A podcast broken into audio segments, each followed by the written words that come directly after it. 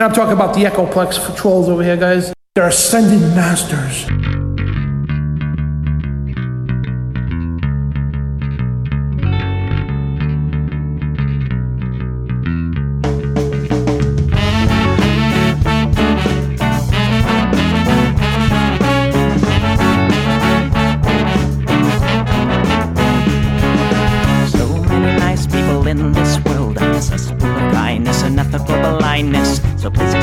Sarcastic tone. I'm a bit underwhelmed by the sample shown.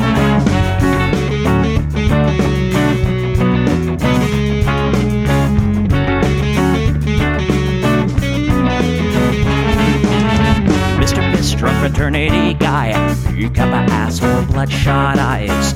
Get drunk and fight every night. Idolize Bradley, belittle women's rights. Homophobic, racist, and don't give a fucking hey. Do you think you can drive a bigger truck? Wear your baseball cap to the side to let everyone know that you're a nice guy. So cool, was so impressed. Lots of chicks and a barrel chest. Cause you're a real man. Punch for punch, gonna piss in your face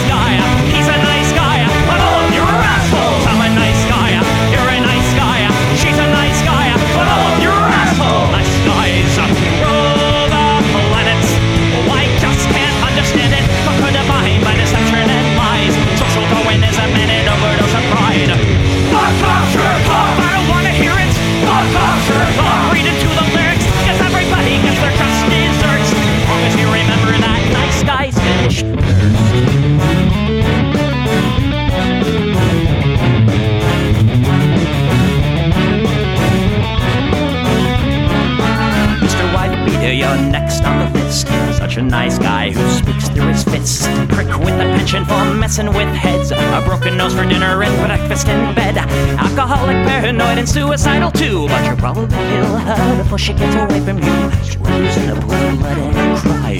All your friends say that you're a nice guy. Have a drink. This one's on me. Look, you're doing fine. Losing to your disease. Comatose. I'll pack your bags. Bury you like ready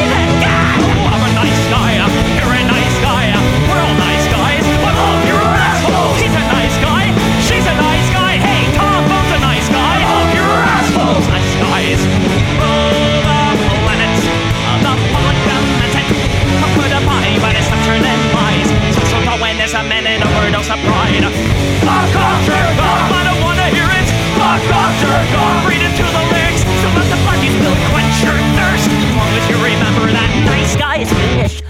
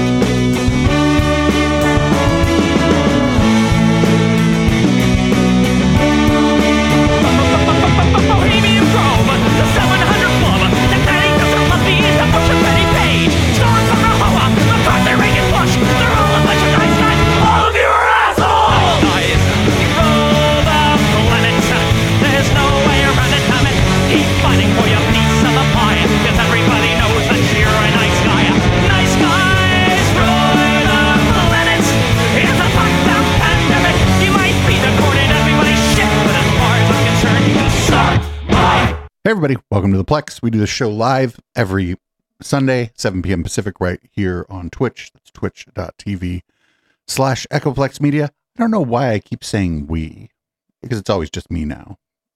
I fucking scared everybody off of the uh, cyclonic panic attack of a news clips show, which is, I guess, good or bad. I don't know. My favorite co host is no co host, as, as I sometimes say. Anyway, real quick announcement. Um, for the foreseeable future going forward, Monday and Tuesday morning at 9 a.m. Pacific, the Media Wench will be discussing all things Shasta. And if she runs out of that, she'll be talking about some of the national news stuff that I don't always like talking about. Again, that'll be on Twitch, twitch.tv slash Echoplex Media. We're trying to decide whether or not that is going to be a podcast feed. Would like to see all of my normal uh, regulars if you're around. Uh, pop in and say hi and check it out. The Media Wench is uh, Going to be doing some interesting things, and I believe she'll be taking phone calls. I made sure today that our phone system works, and um, and it works. So that's amazing. It's the one thing around here that I haven't maintained, and it hasn't broken. Anyway, other stuff you can support this project at uh, echoplexmedia.com. Click that support tab.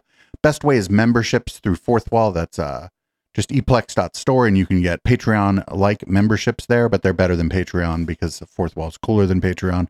Plus, you automatically get a discount on any merch you buy. You don't even have to put in a promo code. I'm producer Dave. You can find me on Grindr and uh and Threads, and this is what the people want. I don't hate the cops. And there's a person inside when the truncheon stops. Oh, don't hate the cops. Oh, when the raiders come, who will protect the shops? Don't hate the cops. They're a sensitive bunch if you don't stop throwing your rocks. Snap, crackle, pop is the sound of a taser. Your body drops. Don't hate the cops. Oh, don't hate the cops. Don't hate the cops.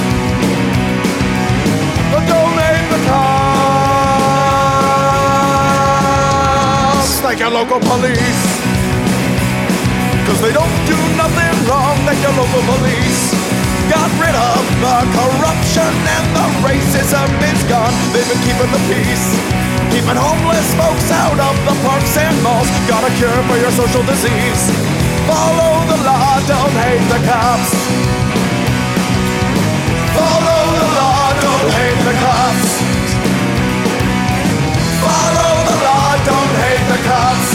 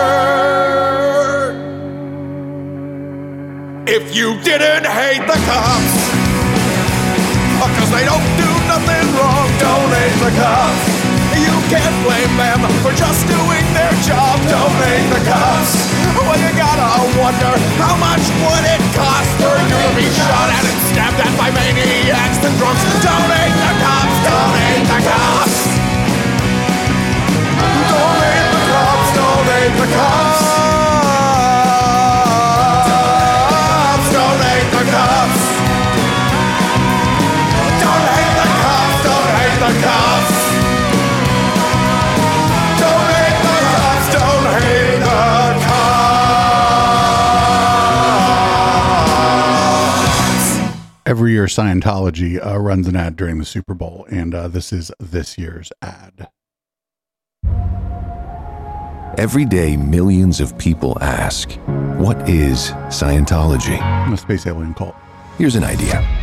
What if you just take a look? See for yourself. What if you see for yourself No one else can see. who we are, No one else. what we believe, and what we stand for? Our doors are open to all people of all faiths in every corner of the world.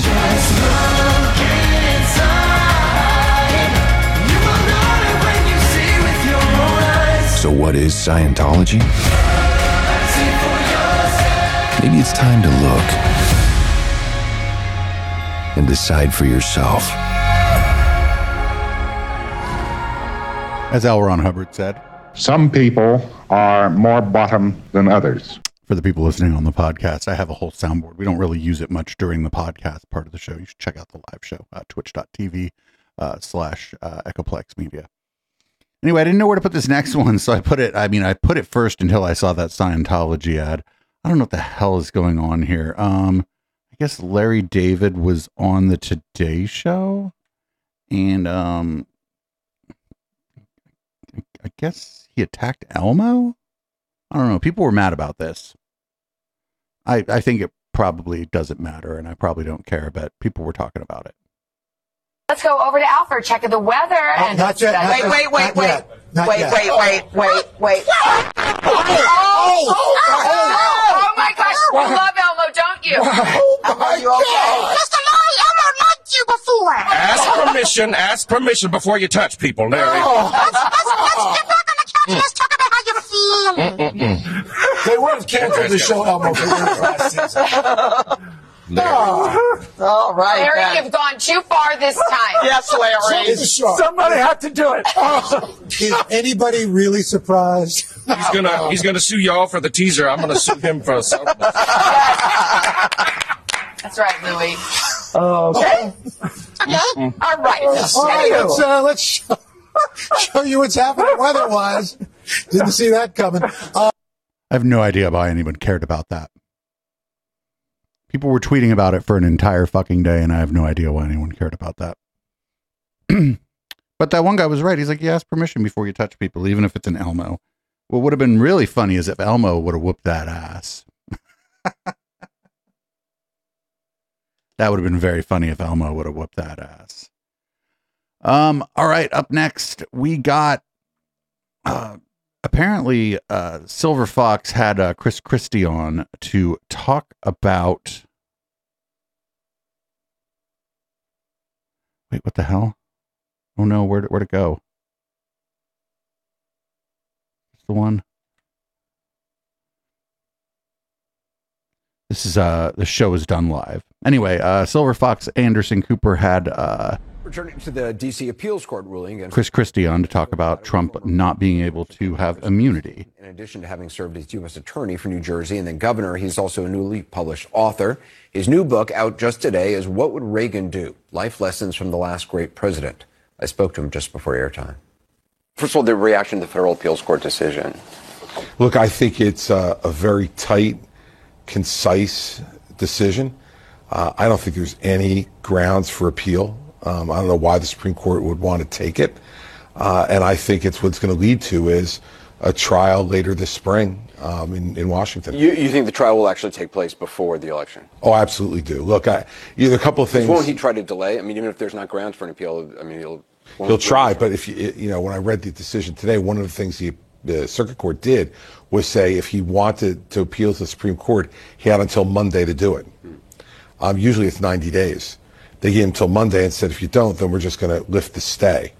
So I think you know he's going to have some decisions to make regarding how he wants to proceed. I'm sure he's going to try to appeal to the Supreme Court. You don't think they would take it up? I don't. I don't. I think it's a very tight, narrow ruling.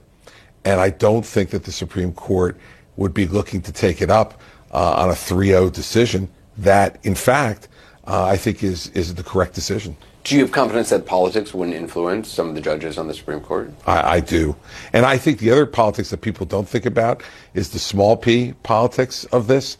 Um, they already have to be involved uh, this coming week in hearing the ballot access uh, argument. Um, I don't think they want to take two election related cases. And I think Justice Chief Justice Roberts has been pretty clear about that over time in some of his public speeches that in the aftermath of Bush v. Gore, he really was going to try to keep the court out of uh, those type of disputes if he could. Do you think any of the president's trials will actually be adjudicated before the Republican convention? Yes, I think at least the January 6th trial will be, or could be, very well. I, I think it could probably start beginning in May. Basically, what the trial judge has said is that she'll give them a day for every day that the case has been stayed to prep. Um, if the Supreme Court makes this decision, let's say whether to take the case or not, and assume they don't take it by the end of this month, um, which I think is likely, uh, then that's two months. Uh, add two months onto that March 4th date. May 4th, the trial is probably a six to eight week trial. I think it'll be done, and my guess is that he'll be a convicted felon uh, when he gets on the stage to accept the Republican nomination for president. You- You put so much time and money into New Hampshire. Um, why did you drop out when you did? because I didn't see a path to beating Donald Trump. That was my goal all along. And by the time we got about two weeks out, we had been polling fairly regularly. And we just didn't see ourselves within striking distance of him. Uh, and because of that, uh, I didn't want to continue on in what was going to be a really, really difficult challenge to defeat him.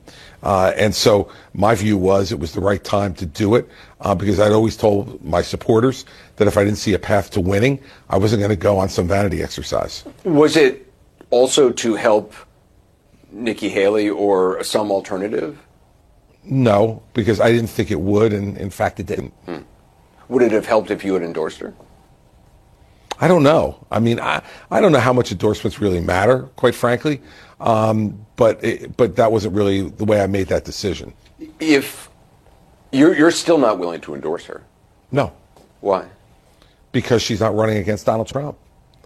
And you know, I think that the people who support me in this enterprise expect that if I'm going to support someone, they are going to be as aggressive and as honest and direct about Donald Trump being unfit for the presidency. During the time I was in the race in New Hampshire um, with Governor Haley, um, she wouldn't even say that she wouldn't accept the vice presidency from him. So that hardly seemed like someone that would be a natural fit for me. What about the idea of a third party run? I mean, the no label No. talked about it. I mean, look, I think You, any- you haven't said no to this, something like that. No, look, I, what I think is that if anybody is going to pursue that, Say no now. convinced that there was a path to 270 electoral votes. Um, and so uh, I just got out of this race about three weeks ago. So I haven't begun to think about anything else except uh, take a vacation with my wife. Where'd you go? We went to the Keys. Okay. Um, so your new book, What Would Reagan Do? What would Reagan think of the Republican Party today? He'd be appalled. He'd be appalled I don't think so. of people not standing up to something that's so obviously wrong. Would Reagan even win a primary?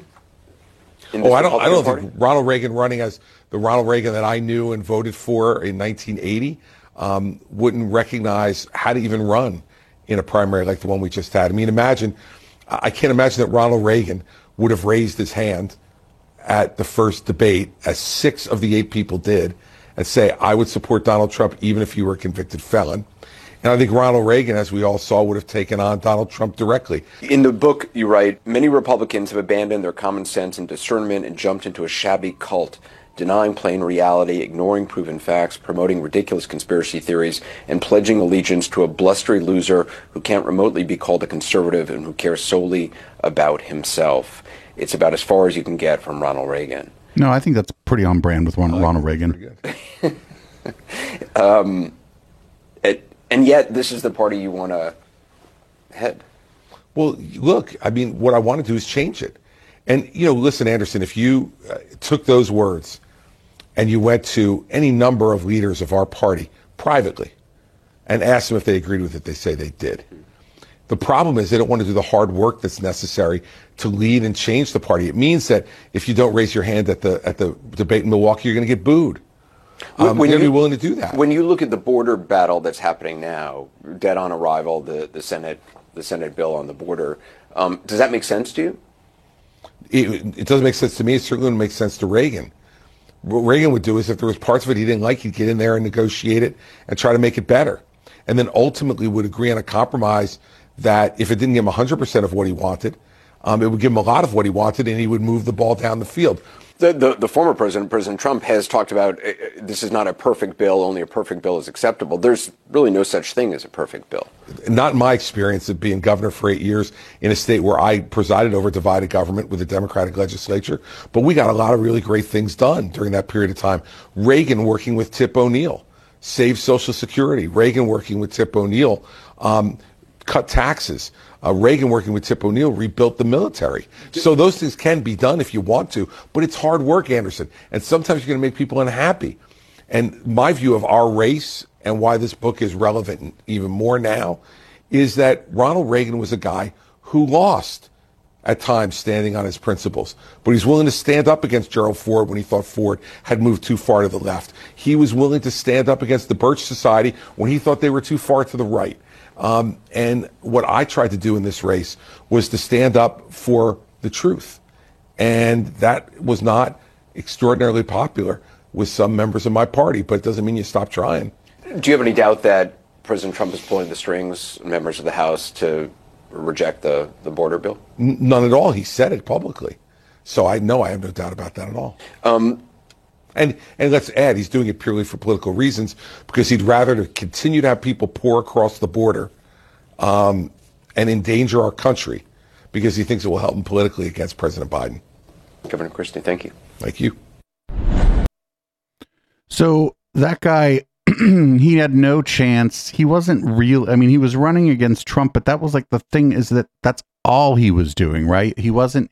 He didn't really have a uh, policy message of any in any any sort of meaningful way. All he had was uh all he had was like that he wasn't Trump, and it's like, well, that's I guess good for you, but like that's not really that interesting, and nobody uh, fucking voted for him because because nobody fucking voted for him. Um, I mean, he's so he's sort of right in that he did preside over a divided government where the um the New Jersey legislature was uh, run by the Democratic Party, and uh, they did get things done. But he also did some real shitty things. Like remember that shit with the bridge.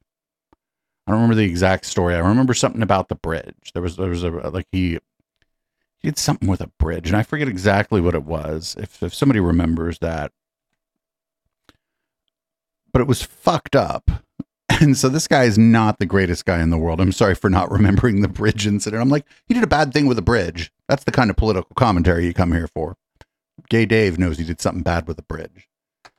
But I mean, literally literally all he all he was running on was not being Trump. He could have had he could have put forward a reason like a, a, a moderate like center right or even centrist uh, policy set of policies and gone down like on policy and gone down fighting.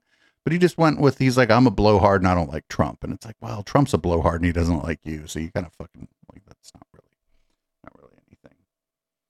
Uh, here's uh, Stephen Miller on the uh, ruling that Trump does not get uh, immunity, that the, the courts ruled that he is not immune from prosecution. Stephen Miller is a ghoul. What if I find a judge and I find a prosecutor who says he opened the border to help him win re-election, Yep. to get more illegal aliens to vote, and he fought election integrity at DHS and DOJ as part of his conspiracy? So that's a RICO violation, it's a civil rights violation, and it's sedition. That's several hundred years in prison for those violations. And I have a judge and a prosecutor who also say you go to jail, Mayorkas goes to jail, everyone in your administration goes to jail, and your immunity is a worthless piece. What the fuck? Well, whoever cut that, like, didn't cut it as well as they should have, I suppose. That's wild. Um, okay. Um, I wish I would have had more of that, but like, whatever. Like, I'm not out there pulling the clips myself, right? God, could you imagine if I had to do that? If I had to like actually watch the news and pull all the clips of everything we watch myself. I have gone back sometimes though, than when we saw stuff. I was like, oh, I need more context on that, and I have gone and made the clips myself. But um, I don't know. Anyway, this is I think the wildest thing that happened all week in the news, and honestly, uh, calling something the wildest thing that happened all week during the news is uh it's a pretty bold statement, and it happened on the Hannity show of all places. This is these supposedly guardian angels. Uh, they they beat up a guy during a Sean Hannity, Hannity interview, and they're like, "We just ticked down a migrant guy." Fucking wild. Joining us live, he's on the streets of New York City. Former mayoral candidate Curtis Sliwa is with us. Uh, so, okay, uh, he likes chocolate over vanilla. It sounds like sound a little like Louis Farrakhan to me there. Uh, $53 million in debit cards for 500 people, on top of 180 million for more hotel rooms uh, in New York, uh, on top of the 1 billion that Biden has given people that enter our country illegally. Uh, and we saw what happened to the people on tape beating the hell out of two police officers. Curtis, things getting better in New York City? Absolutely not. In fact, uh, that's why I'm his number one hater. Join the Curtis Sliwa Haters Club of Eric Adams, who is single handedly destroying this city by giving illegal aliens everything. They arrive in our city, imagine. You check into your hotel, you get concierge service, and bam, you get a thousand dollar debit card that you can use for the whole month. And you get more money than any veteran. Does this guy think a thousand dollars is a lot of money in New York City? Any homeless person, any emotionally disturbed person in New York City gets. That's an absolute outrage. And this mayor just doesn't seem to get it. He takes care of the illegal aliens and forsakes his own people, especially the African American poor and impoverished who elected him mayor of the city of New York over me, Curtis Sliwa. Yeah. Well, by the way, Did this guy even finished second? if you divide 53 million by 500, that's a $106,000 debit card. Not a bad deal. I don't think they're giving them to, to vets that are homeless in New York City. Not that I've heard, Curtis.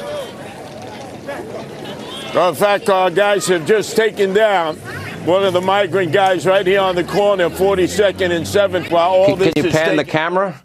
They've taken over. They've taken over. What the fuck? The camera over there, if at all possible.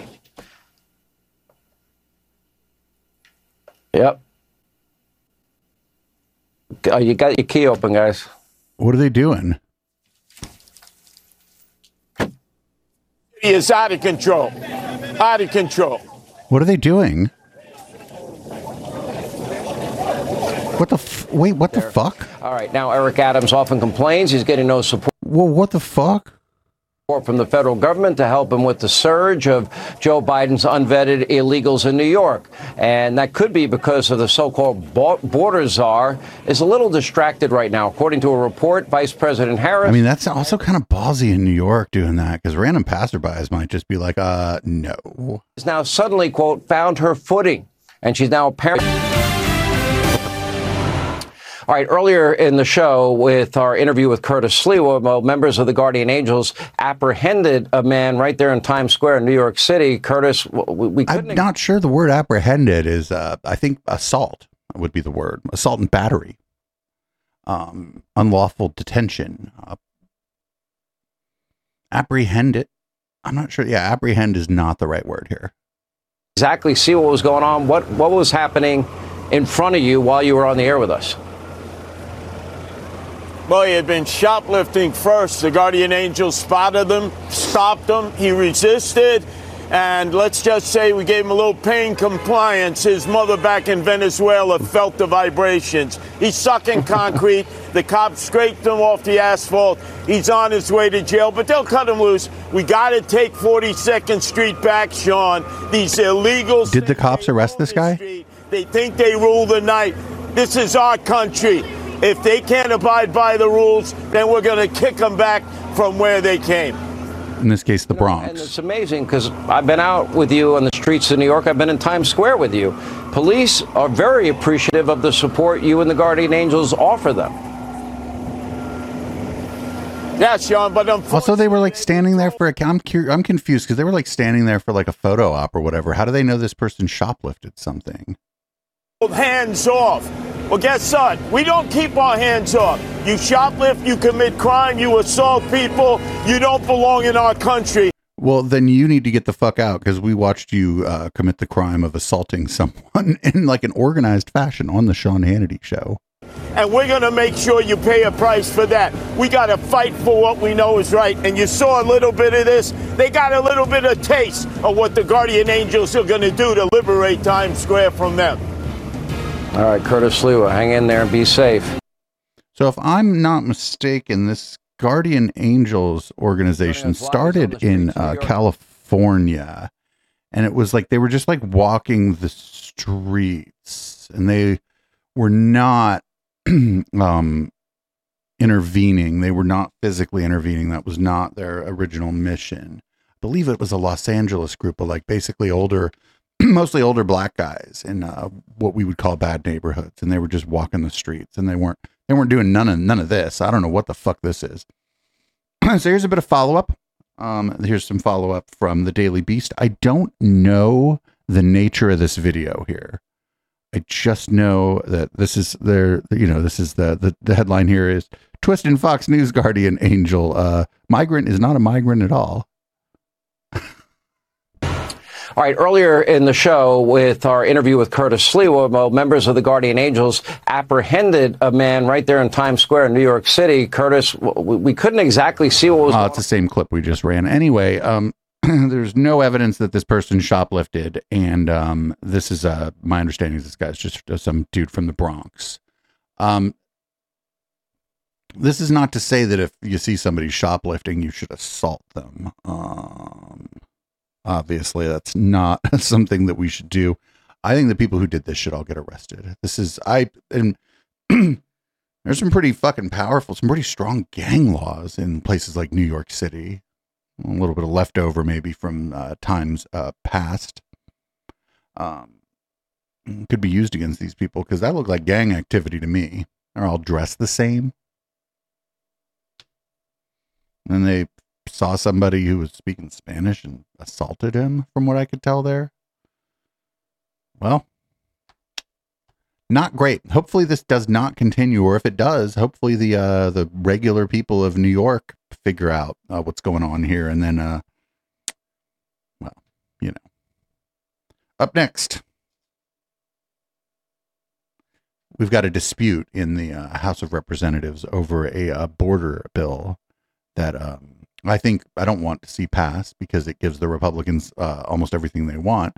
Uh, the reason that it's not going to pass, which is crazy, is that uh, one Mr. Uh, Donald J. Trump doesn't want it to pass because he thinks that it would hurt his uh, talking points basically about the border because now something's been done. So here's Nikki Haley talking about the uh, border bill that's not passing.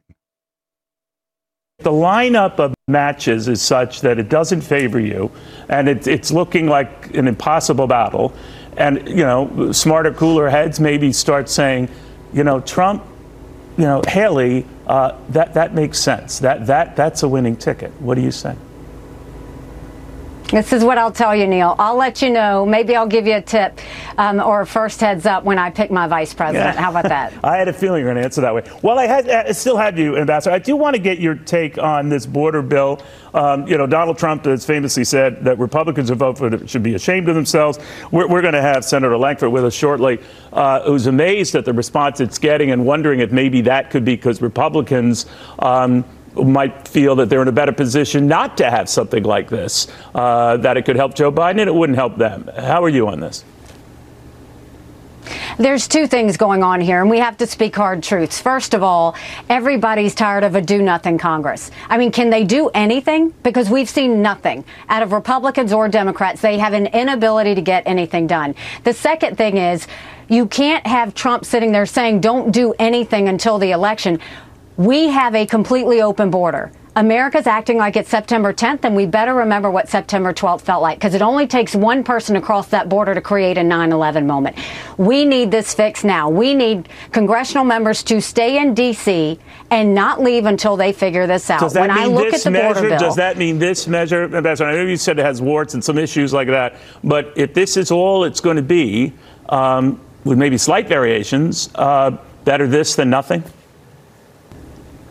Well, I think, first of all, we do know what Congress does. When they pass something, then they wipe their hands and say, we already did that. Hmm. If they're going to do this, they need to do it right. The one part I like about this bill is I like that it strengthens the asylum chart, the asylum requirements. That's very important. We haven't had that and we need that. The part that I don't like about the bill, it doesn't require remain in Mexico, which is very important at keeping them from coming on U.S. soil in the first place, and I don't like the 5,000 limit. We don't want anybody to come in. We can't say only when 5,000 people have crossed the border. They need to stay there. They need to figure this out. They need to adjust it, amend it in any way that they can, and they should not leave D.C. until they get us a border bill. And no, we are not waiting until the general election to do this. And it's irresponsible to say that Congress has to wait until a general election because Trump is worried that he's going to lose. There's a lot of reasons we got to worry Trump's going to lose, but you don't sacrifice national security to do it. All right, we'll see what happens, Governor. Ambassador, always good seeing you. So this uh, dumb shit about 9/11, those people flew in. They overstayed their visas. They came in through airports, not across either border on foot or by a, via a vehicle.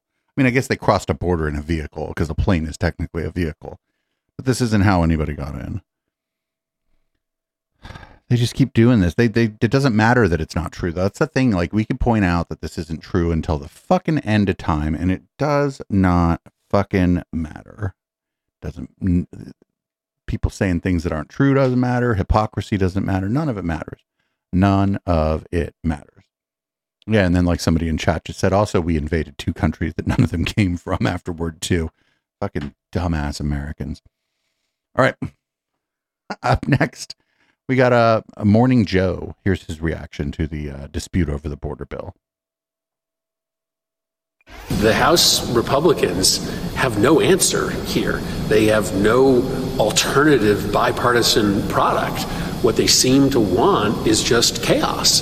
They want to keep the border unsolved as a problem so that it benefits them in the upcoming election. That's really cynical, but it's also pretty transparent. And I don't know that they're smart enough to get away with it. The lead Democratic negotiator in the bipartisan border deal calling out House Republicans who are refusing to take action on an issue they claim is a top priority. And, and ask the question, Willie, whether they're really smart enough to get away with it, which I actually, you know, started thinking over the past couple days. You've got all of these Republicans who are following this guy from Louisiana who just sort of stumbled into the speakership and doesn't seem to be that effective. This guy is now putting around the Republicans' political neck an open border for the next eight months and all that that that, that brings, mm-hmm.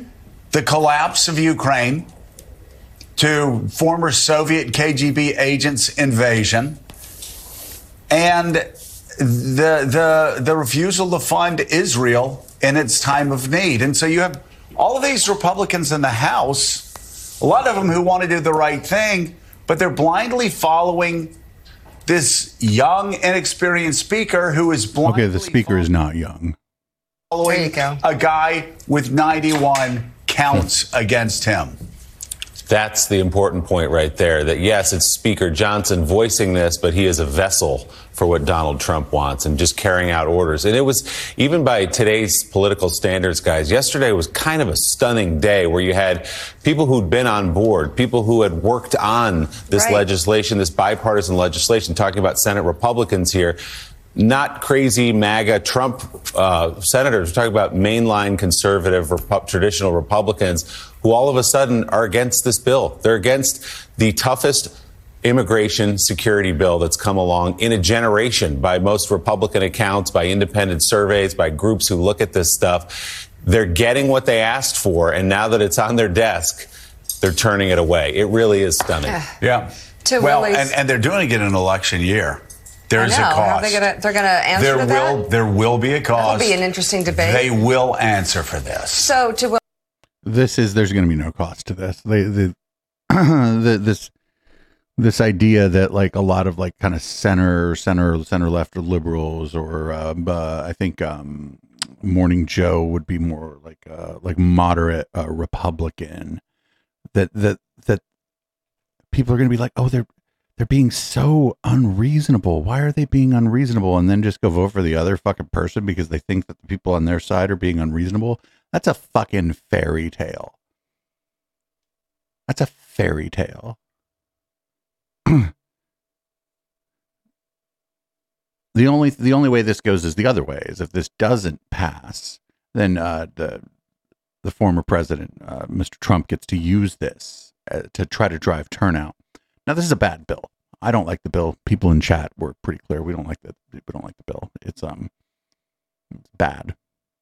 Too much. Too much. T- Like too.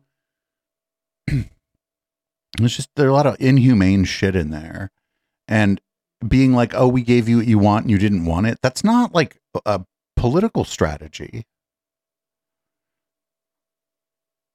That's like being on the receiving end of that thing that the bully used to do, where they'd punch you with your own fist, where they're like, "Why are you hitting yourself? Why are you hitting yourself?" Putting yourself on the other end of that uh, makes you look weak and feckless. It does not make the other side look unreasonable. It just, well, I can't say that. It it makes you look like a punk. Anyway, here's Gymnasium Jordan on the uh on this um on his no vote on it. solution is real simple. Joe Biden's not going to fix a problem that he purposely created. So the only answer is for the Congress, the that has control of the money says, okay, no money, one sentence, no money can be used to process or release into the country any new migrants. So we simply say time out. We're no longer going to let people come into the country who are seeking asylum. You're not getting in. Just say eight and a half million on pace to get to 12 million. That's probably enough for one administration. Let's say timeout and then let the American people decide how we want to deal with this in November when we have President Trump, who actually had control of our border against President Biden. Let the country decide. What Congress should do is say on the funding bill, no money can be used. Here's another one we should. So we have like treaties with other nations and stuff, and like the long. This is like a lot of long-standing stuff actually regarding asylum. There's like international law to think about here too. Um, is the asylum system broken? Probably. Is it broken in the way Jim Jordan thinks? Uh, probably not. Could the United States renegotiate some of these international treaties? Sure. Are we going? Is the United States going to? No. It's just just too this is all just too useful to the the, the not even the broader GOP but to Trump himself because this whole thing if you remember when he first started running it was all about the wall and um so this only cuts one way if they vote yes on it it doesn't do anything to help the Democrats it's like neutral almost like nothing changes if they pass this if they don't pass this uh, Donald Trump can probably just blame Joe Biden for it. This idea that we're not going to take one more fucking refugee is barbaric. I don't care if it's one or a million. I don't care what you, if you say zero more, is fucking barbaric. We, these, this is a merit based process, and the United States has historically been a nation that has taken refugees. Mind you, during World War II, we didn't take refugees and uh, sent a lot of people back to their deaths.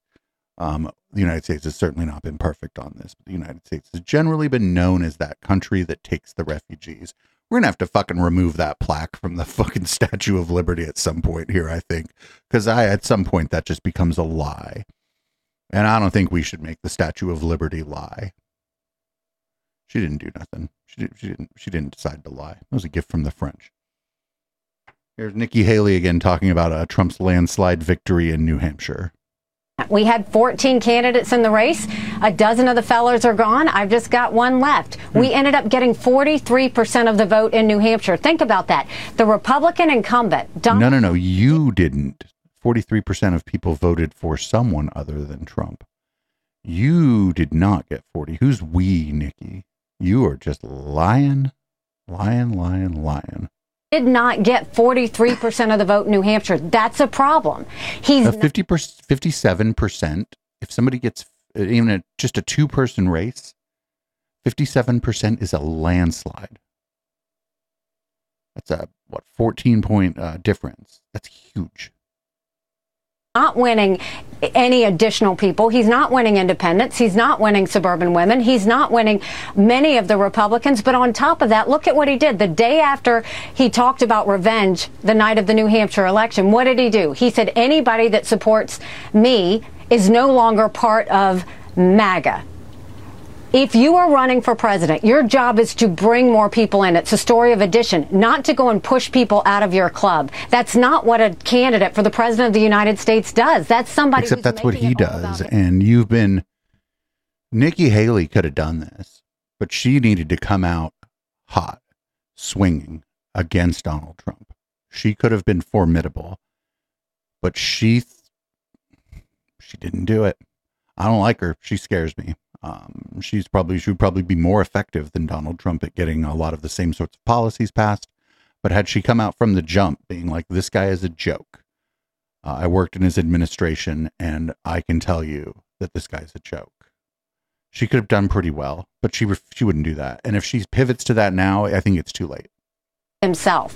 This is not about himself. Whether it was the night of the New Hampshire elections, whether it was after his court case that he lost, the problem that I have, at no point did he talk about the American people, Neil. At no point did he talk about the debt that we're in. At no point did he talk about the fact that, you know, our kids need to go back to the basics in education. Only 31% are proficient in reading. At no point did he talk about this open border that's out of control. At no point did he talk about the wars that are happening around the world and the fact that we need to prevent war, not start war. He's not talking about anything but himself, and that's the problem. We can't go through four more years of chaos. It just we won't survive. But. I, I know what you you you you uh, too little too late and she's still always kind of hedging right when she does this it's always with that she doesn't she's not she's not saying i don't want anything to do with this guy this guy's a piece of shit like i mean maybe you don't use that language but maybe you do and like i don't understand like she she had to know that that was her lane that that was the only thing she was going to be able to do because chris christie has tried so many times to uh like to get up like up from where he was as, as the governor of New Jersey, and he failed. So we knew Chris Christie was a non-starter. Vivek, they're not going to vote for anybody named Vivek just because his name is Vivek. They're racist, and he's going to be the um, recipient of that racism. And I don't even remember who the fuck else was running. So she was the one, and she could have done it, or at least could have made a fucking showing of it. But she refused to come out fighting, and now now she is where she's at. She's probably not going to break ten percent, even uh, maybe we'll see how it goes with everybody dropping out, but I'd be surprised if she broke maybe 15%. Up next, we got a Dan Crenshaw, who famously ran a Pizzagate Facebook group. Everybody seems to want to forget about that. He was the admin of a Pizzagate Facebook group. Uh, don't, don't worry about it. Uh, everybody forgot. Um, here's him talking about the, the border uh, bill negotiations. The height of stupidity is having a strong opinion on something you know nothing about. I'm, I'm extremely disappointed in the very strange maneuvering by many on the right to, to, to torpedo uh, a potential border reform bill. If we have a bill that, on net, significantly decreases illegal immigration, and we sabotage that, that is is inconsistent with what we told our voters we would do. People will make up whatever reasons they, they want to. There's a number of them, I'm sure but it would be a, a pretty unacceptable dereliction of, of your duty. Now, here's what needs to happen, and it's not going to happen because the Democrats are fucking useless. The Democrats need to all vote no. They need to fucking torpedo this. They need to not fucking negotiate on this. Just be like, you know what? Nah. Nah. They can make it so this does not pass because they're not going to get all the Republicans, and the House is fairly close but they're not going to do it. They're going to fucking vote for it. And they're going to be like, look, we reached across the aisle to the other side. It's like, God, would you stop doing that? Fucking, there's fucking sulfuric acid on the other side of the aisle. Stop putting your hand over there. Fucking idiots. Up next, the deuce is loose, talking about the border. Every once in a while, uh, Steve Doocy um, gets wiles out a little bit. Let's see what he's doing here. And I know a lot of Republicans are against it because Donald Trump is against it. But here's here's the problem for you guys. Uh, the Border Patrol Union came out, and the acting CBP chief both came out and said they're not. It's not perfect, but this is the best thing we've seen in decades. So are Republicans going to say that the Border Patrol Union and the acting CBP chief are wrong? Well, look, they can have their perspective, Steve, uh, and we've It's got a lot their of respect. jobs, Tom. We've well, and it's our job to uh, actually make sure the laws will accomplish what we're seeking to do. You Yeah, fucking the fact that the border patrol and everybody's in, in favor of it should lead uh, lead you and I to be like, oh, I don't know about this. But um, the Democrats are just going to fucking vote for it. They're just going to fucking vote for it. It's going to end up passing almost as it sits right now.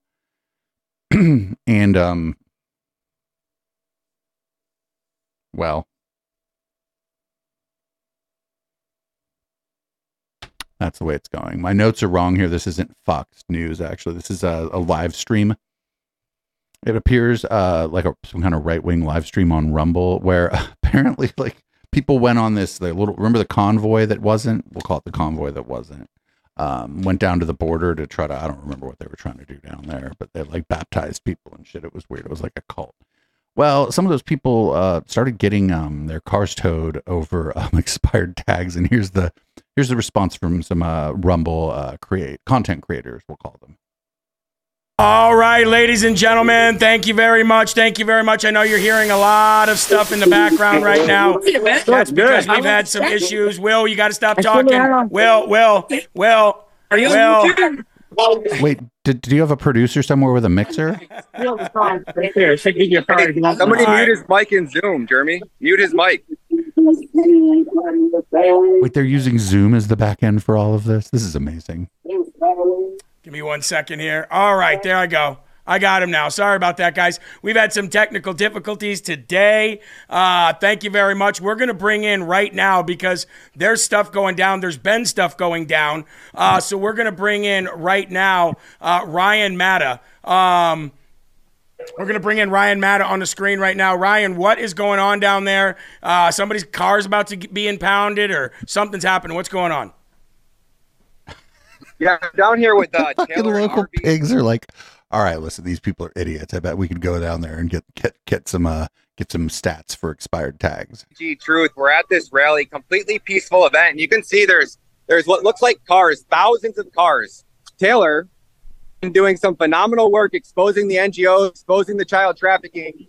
Seems like we got a line of cops that drove out of their way to come to this man's vehicle and target this man's. They're getting ready to impound Taylor's car. I mean, uh, They literally fucking like like uh I don't know if this is the like the meter, the person that like um checks the parking, the parking meter is there going, oh, your car registration's bad. I guess I gotta call Taylor, this in. you're on LFA TV. You're live right now. Tell us a little bit about what's going on. So I've been investigating things out here for a couple of days, and also um, you should have investigated registering your vehicle. I was in the parking lot while DPS did some activity. I happened to go to the set to see what they were doing. Um, waved at them and everything, trying to talk to them. They wouldn't do that.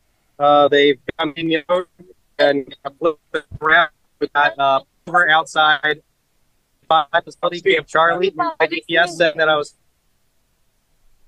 speaking. Got me, You're not speeding. So glad you're here, buddy, because uh, this is pretty ridiculous. So what are they doing? They're impounding your car They're now? impounding my car now. Given, yes, my license, my tags are very much expired. But here's the thing: I was on this exact road two days, two three days ago. They said, okay, well, you know, you need to get your, you know, get your registration up to date. And I was telling them, hey, you know, I got an old van, I got a busted windshield. I'm going to get that stuff all taken care of when I can, when I can afford to do so. But now, two days later, I come back and the sergeant just goes, he sees me, he goes, oh my god. God, your tags are still expired. You know, you know that whole going down there, just gaslighting. the whole deal. So where do they find you? Do they pull you out from? No, I was just rolling down the road here. I should have just parked back there, but um, he saw me. Yo, when they say you need to get your tags fixed and let you go, they don't mean they don't mean continue to hang out in our great state of Texas. They mean go get your fucking tag. Like you, like when you go to register your car, you go register you get a temporary registration. That's what they're telling you to do. They're like letting you go because it's not a big fucking deal, and like it's not a big fucking deal. Like he went, "Oh my god!" You know, he does the fake excitement thing, put the finger in my face. I have that on video. Um, and they're like, "You're gonna need." And then there's that woman over here, that woman sheriff. Yep. She was trying to put. cut- She was like, "We're gonna pull you out of the vehicle. We're gonna do this, that, and the other. You don't have a license." I said, "Hey, I'm looking for my license here, but I'm having to hold a camera in one hand, try to look for my license. No, you're not. and then try to get them from trying to." you don't have to hold the camera in one hand. This is they're like bother like dude, they're bothering you about your fucking registration. Like the situation, was exactly what they were doing. So I'm doing 20 things at once here. Sorry if I seem a little excited. Yes, they have a reasonable stop. They absolutely do. But to impound my vehicle, not even give me the ticket, but impound my vehicle, they don't have to do that. This is one of those don't let me see you with your fucking expired tags again situations. A very Texas thing to say, right? Unbelievable, man. They wanna keep Unbelievable. We got people breaking into our country illegally. I think your tax dollars could be much better spent than targeting a man over here at a peaceful rally that his plates are expired. Unbelievable. Now they're going to impound his car. See your tax dollars spent in America, folks, and it's just unacceptable, man. It's such a good event. There's so many, so many great patriots around here, man. So, what do you think about what's going on right here, man?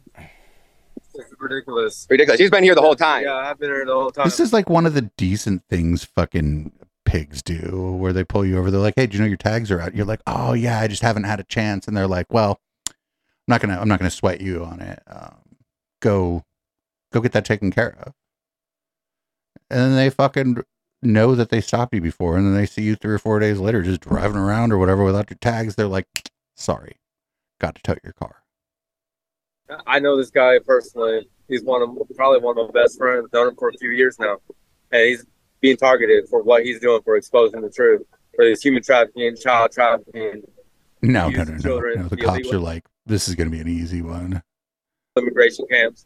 He's being targeted, and I bet you bottom dollar Maverick County is sold out by the cartel. They're being bought out. Should I say? They're being bought out by the cartel. I bet you bottom Oh, that's going to help. They're going to not tow his car now that you all are like, oh, you're all bought out by the cartel, and the sheriff's like, car's not registered. People are like, law and order, and don't register their car. Texas Regional uh, PARC is Texas Regional Council Association uh, Association Council. So that is uh, basically a, a, a Soros and Gates backed, um, basically like a privatized FEMA, and they give a bunch of emergency equipment and funding to these counties. And um, so Sheriff uh, uh, Kinney County is not one of those. I think I know this. God bless you guys. Jeremy, how's it going in there? Yeah, but so somebody in chat mentioned that they could might be able to crowdsource the fees, but if this person's from out of state, then they would have to go back to their state to register their car. And on the way back, they might get pulled over, but they'd be like, "Hey, you know, I was out of state and I didn't know my car was out of registration. I spoke to this, you know, officer, and I'm headed back home actually to register my car. Probably get away with it all the way fucking home." This is amazing. We're not going to watch the rest of this. This is a long video, um, but like, ah, it's so crazy, so crazy. Love, love to see it. Love to see it. Love to see like obnoxious bureaucracy get in the way of whatever whatever this convoy was supposed to be. Up next, we got uh, Jesse Watters versus uh, somebody named Spanky. Uh, Spanky actually uh, did a pretty good job here from uh, from all indications. There's uh, three videos in this uh, segment. This is about um, immi- migrant moped gangs. Everybody, everybody, it's a moped gang. They're ghosts. They have no IDs. They're undeportable in sanctuary cities. They were driving a moped. Nobody sees anybody on a moped. In Chicago, the local Latin gangs are recruiting migrants the second they step off the bus. You want to make some dinero? Then they go through smash and grab training and are deployed into the burbs to knock off luxury stores and then escape back into the shadows of the sanctuary city in Chicago, leaving cops in the dark. A Miami man was lured to a hotel by two Venezuelan women, probably paroled by Biden. He was then Probably. Murdered. But you were just talking about Chicago, femme fatale and shit. Island gang called Tren de Aragua was behind it.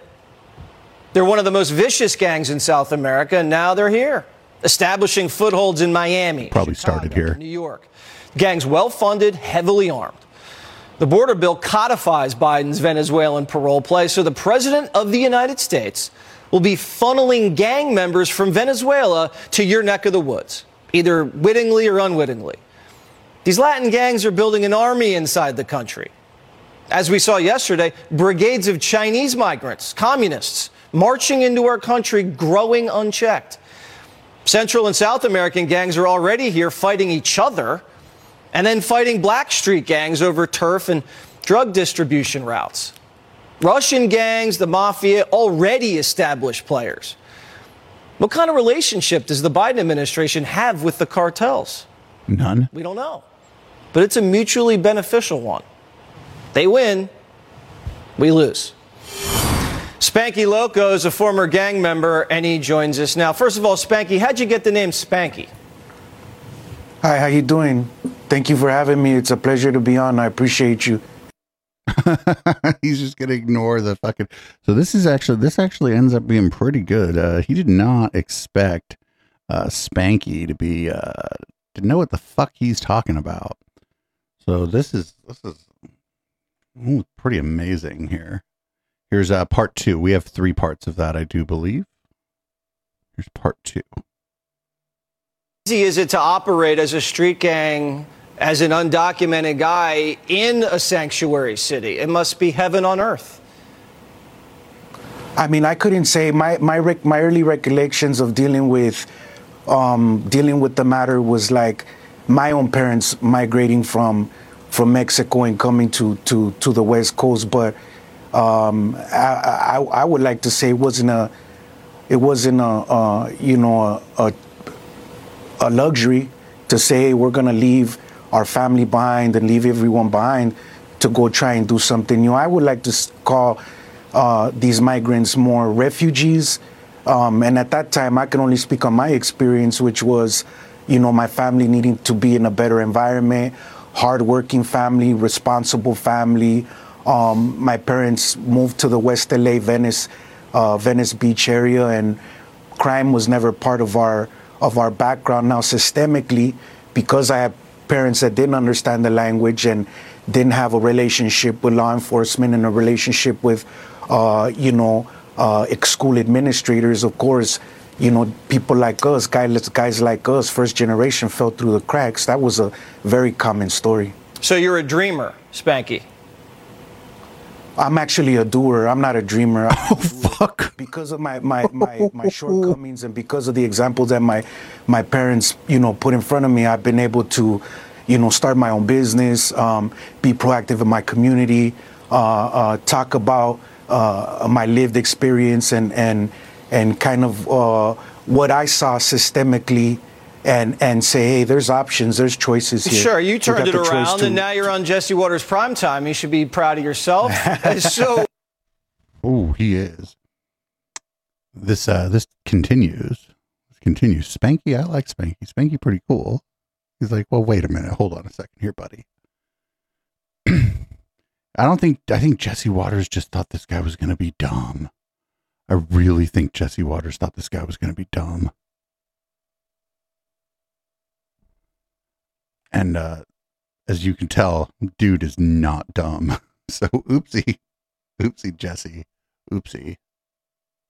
a lot of these people aren't exactly. technically refugees, though, Spank. A lot of these people just want to leave their He's on a country first 'cause they wanna syllable basis. He's like, don't call me Spank. America. And what better country to do that than America? They're claiming asylum, which is garbage, and they're working the system, and Biden's letting them get away with it. You know that. Everybody knows that. I think I think it's a matter of, of circumstance. You know, to generalize the population and say, oh, Mexicans are attributed to cartels. Mexicans are attributed to crime. I mean, uh, we can also look at what what what the backbone of America might be, which is the hard work, the labor-intensive jobs, the jobs that don't want to pick, be picked up by uh, uh, other civilians here in the area. But we have, again, you mentioned it earlier. You got cheap labor, right? Uh, you know, when you're when you're looking at paying somebody the minimum or less and still take out wages for housing and still take out wages for equipment and be predatory of course you're, le- you're left with less, less options I hear you. So I mean, listen, I we need immigration in this country. I get that. But we'd like to choose who we let in. We don't like it foisted upon us. Spanky, we could have this conversation all day long, and as much as I'd like to, we can't because we got to pay some bills, get to some other guests. But we appreciate you. We respect you. Thank you. God bless. Thank you so much. I really appreciate you as well. Thank you for having me on the show. Uh, and of course, uh, uh, to understand is to is to show empathy. I know it's really hard these days. No, I and, and saying, "Hey, that guy right there and that guy right there is the cause of why we're falling apart." But having a little empathy and going into your community and saying, "What are the needs?" Yeah. and being firsthand, Listen, as opposed to being uh, on the couch and giving your opinion and saying, "This is what I think would make America better." Go out there. All right. Go out there and be grassroots and go out there and connect with your local leaders of your community and see what's needed. See what what what your immediate area needs. Well, I think that's the first uh, the first empathy. step. I ooze it because you always know if you don't ooze it, you lose it. Mr. Loco, thank you. got fucking bodied. That guy was so good. He was. He's like, well, we're not quite done here yet. He's like, go out in your community. Jesse Watters doesn't go out in no community. Didn't go out. Get the fuck out of here. He li- probably lives in a gated community. Like, what the fuck? All right, here's the former president uh, being interviewed by a known ghoul, Wayne Allyn Root. Uh, they're going to be talking about uh, immigration and uh, deportation because, of course, they are. And this is on Real America's Voice, this is Bannon's network. Well, look, I, I, have no doubt that once you get in, we secure the border, we finish the wall, we put back Title 42, they have to wait on the other side, et cetera, et cetera, et cetera. But you're going to need to deport tens of millions, it seems like. Yep. I think 10 million have come in. Uh, another 10 million may come in from now through the day you're sworn in on January 20th, 2025. Then there's the gotaways. You might have to deport 20 or 30 million. Can you do that? We have to get them out. It's not sustainable. Uh, if- oh, you try to deport 20 or 30 million people in this country. I wish you the best of luck. You will have a very tough time doing that. Uh, you want to see um, you want to see some protests or what people would call riots in the cities? You go through and you start knocking on doors and deporting uh, people who are here without their papers you will see an uprising in this country, in the cities, like you have never seen before. They're not going to do it. He's just talking about it. He ain't going to do it. Up next, we have a CNN panel talking about all the dumbass things Donald Trump has said. Some probably some shit lib shit, but like whatever. What do you think, Jamal? So I, I talked to the White House tonight. They, they're feeling like this was the right call. They feel like. But who uh, made it? They feel like they're angry. Nobody said who made it. Nobody told me who made it. I didn't ask. Well, the staff would be the first to throw the principal under the bus if they didn't yeah, the and I know these people pretty well, so they would have said, "Boy, I think that was probably not the right thing to do." They all feel good. They also feel like the anger worked, and they're also very angry at Robert Hur for what it is that he did today. He's not qualified to make these kind of judgments, and he made these kind of statements in a, in a document that he should not have made these statements in. I don't want to. But he's not qualified. I mean He's been He's hired. a medical doctor. He's a lawyer who was supposed to be and a prosecutor who was supposed to have said whether or not the president committed a crime. He said the president does not have a case. Do you have First, to be? A, do you have to be a medical doctor to make a judgment that someone said to you in an under oath interview?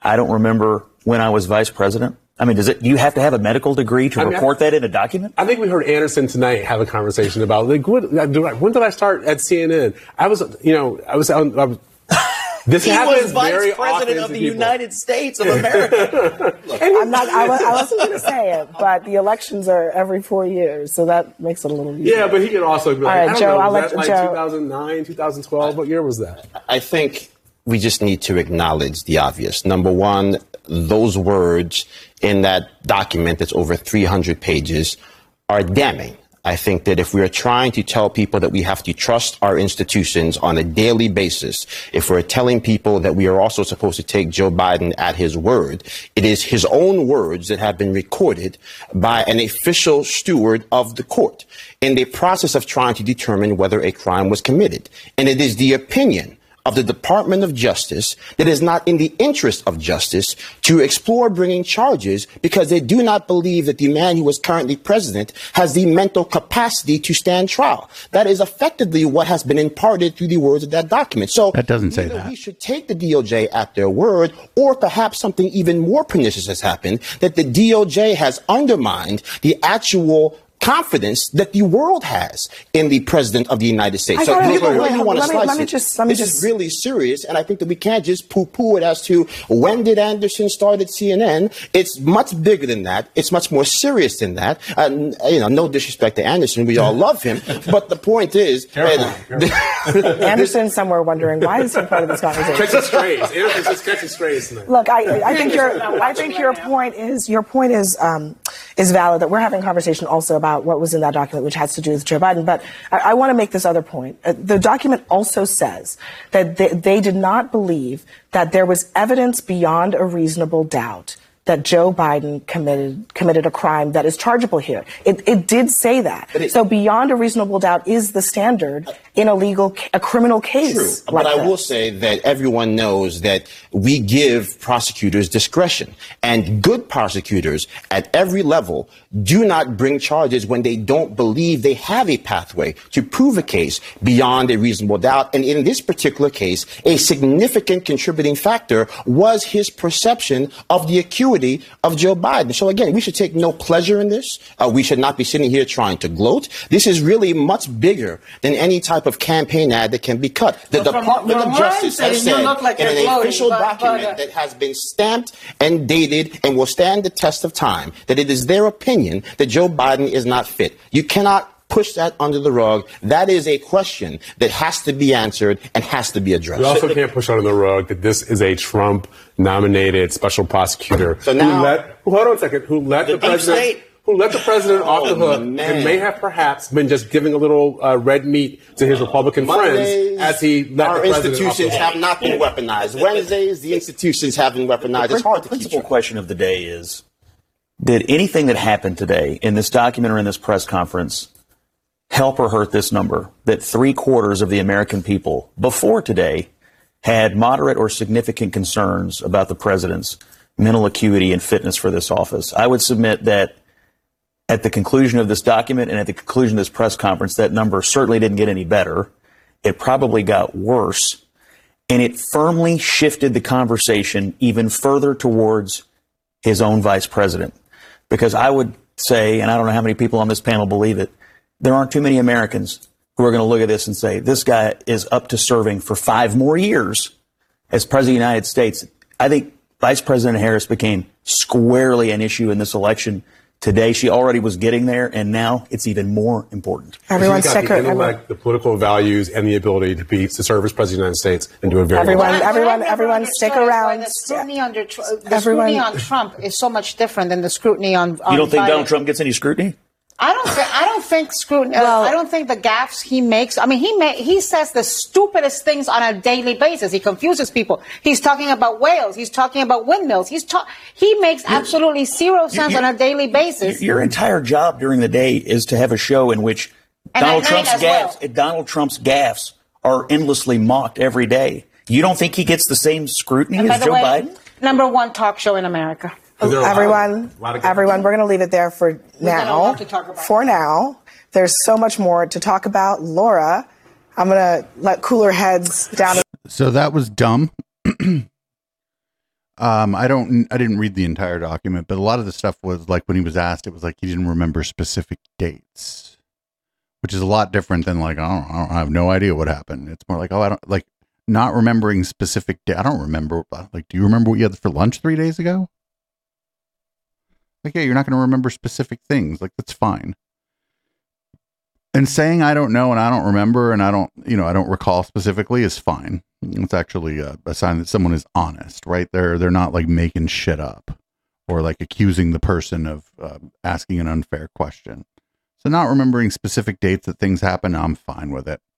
It's fine.